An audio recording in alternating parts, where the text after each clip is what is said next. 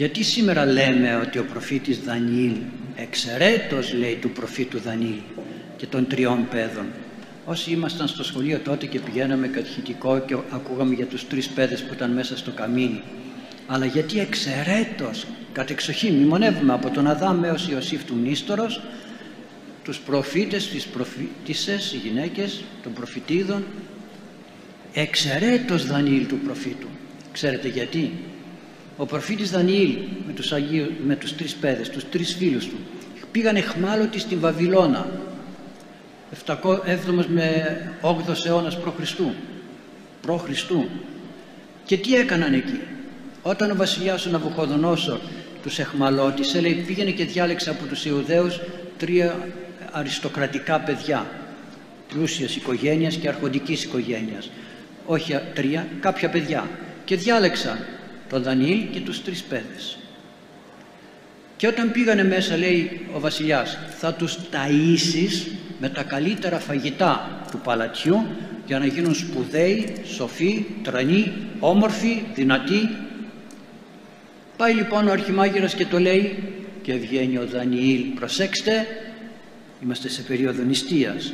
Λέει ο προφήτης Δανιήλ, εγώ και αυτοί οι τρεις δεν θα μολυνθούμε με τα δικά σας φαγητά. Μα λέει, δεν γίνεται, θα μου πάρει το κεφάλι ο βασιλιάς.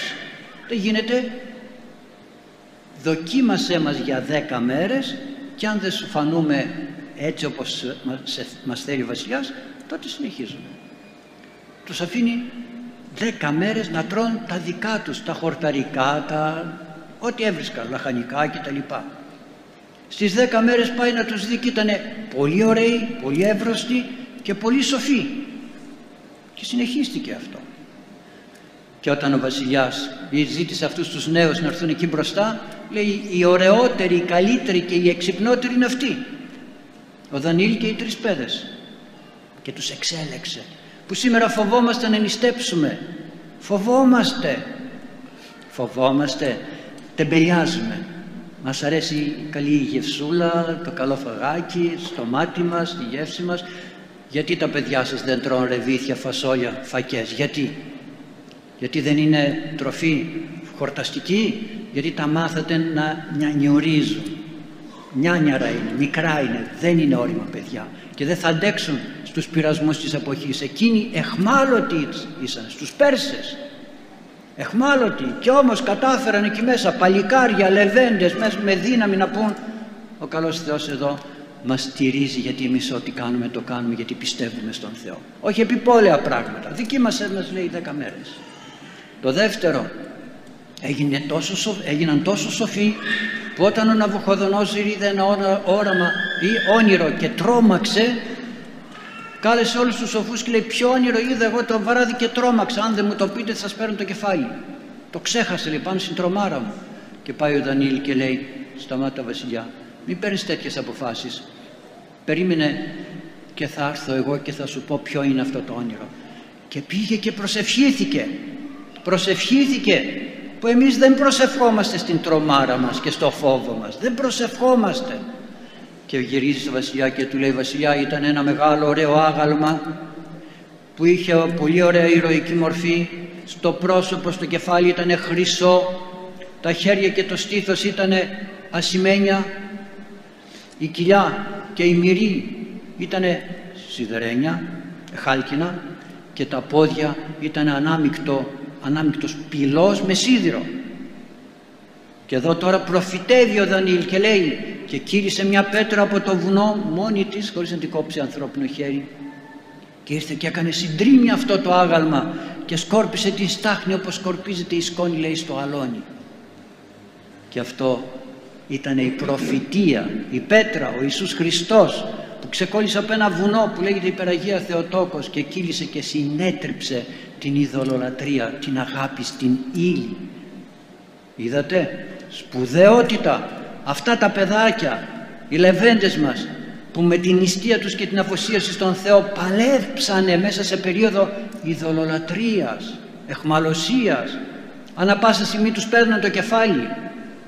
Και το τρίτο, το πολύ σπουδαίο, επειδή τους ζήλεψαν, έτσι γίνεται.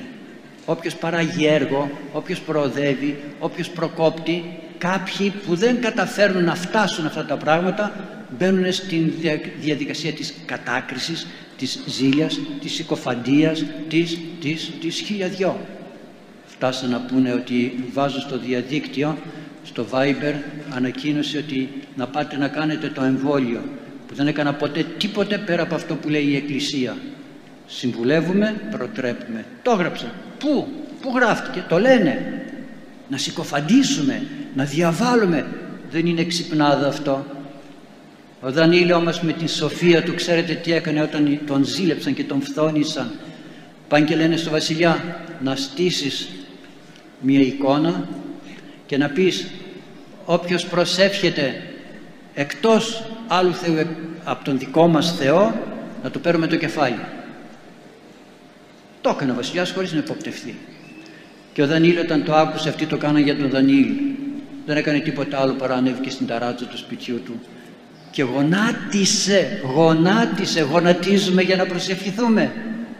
Λεβέντες μου γονατίζουμε να προσευχηθούμε που ερχόμαστε στην εξομολόγηση και λέει ο ιερεύς γονάτισα να σου διαβάσω μια ευχή και έρχεται μπροστά στο επιτραχύλι έτσι και σηκώνω εγώ το επιτραχύλι και δεν φτάνω λέω σκύψε τουλάχιστον λίγο δεν γονατίζουμε. Τι έχει μέση μας τι έχεις αρθρίτιδα τι έχεις πες το δεν γονατίζουμε ούτε να προσευχηθούμε. Δεν ξέρουν τα παιδάκια να πόσα παιδιά γονατίστε παιδιά να προσευχηθούμε. Θα με κοιτάνε έτσι, θα πούν τι λέει αυτός; Δεν μαθαίνουμε να προσευχόμαστε. Είναι κατάντημα και μετά λέμε γιατί αυτό το κακό στην εποχή μας. Γιατί; Γιατί; Και εκείνος ανέβηκε εκεί επάνω προσευχήθηκε και πήγε, πήγανε στον βασιλιά και του λένε ο Δανιήλ προσευχήθηκε στο Θεό του πικράθηκε, στεναχωρέθηκε ο βασιλιάς τι να κάνει φέρτε τον εδώ λέει παιδάκι μου λέει γιατί το έκανες; Γιατί ένας είναι ο αληθινός Θεός λέει ένας είναι ο αληθινός Θεός ναι αλλά εγώ δεν μπορώ να κάνω αλλιώς πρέπει να σε ρίξω στα λιοντάρια ρίξε με λέει αν ο Θεός θέλει να τελειώσω έτσι τη ζωή μου ρίξε με τον Θεό δεν τον αρνούμε Παλιά Διαθήκη, προ Χριστού, χωρίς τίποτα μαρτυρία. Εμείς έχουμε τόσα. Τι κάνουμε εμείς; Και τον έριξε στα λιοντάρια. Σφράγισε και την πόρτα, μην πάει κανένας και τον ελευθερώσει. Και το πρωί, όλο το βράδυ ο βασιλιάς, ο Δαρίος ήτανε, δεν μπόρεσε να κοιμηθεί. Γιατί τον αγαπούσε πολύ.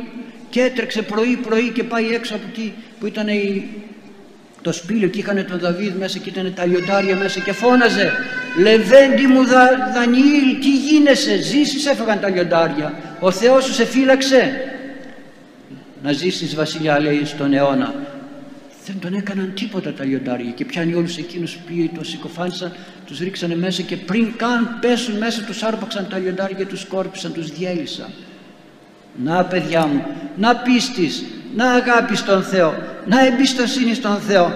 Όλη μας τη ζωή ας την αφήσουμε στα χέρια του Θεού. Μην τρέχετε, μην φοβάστε, μην ανησυχείτε.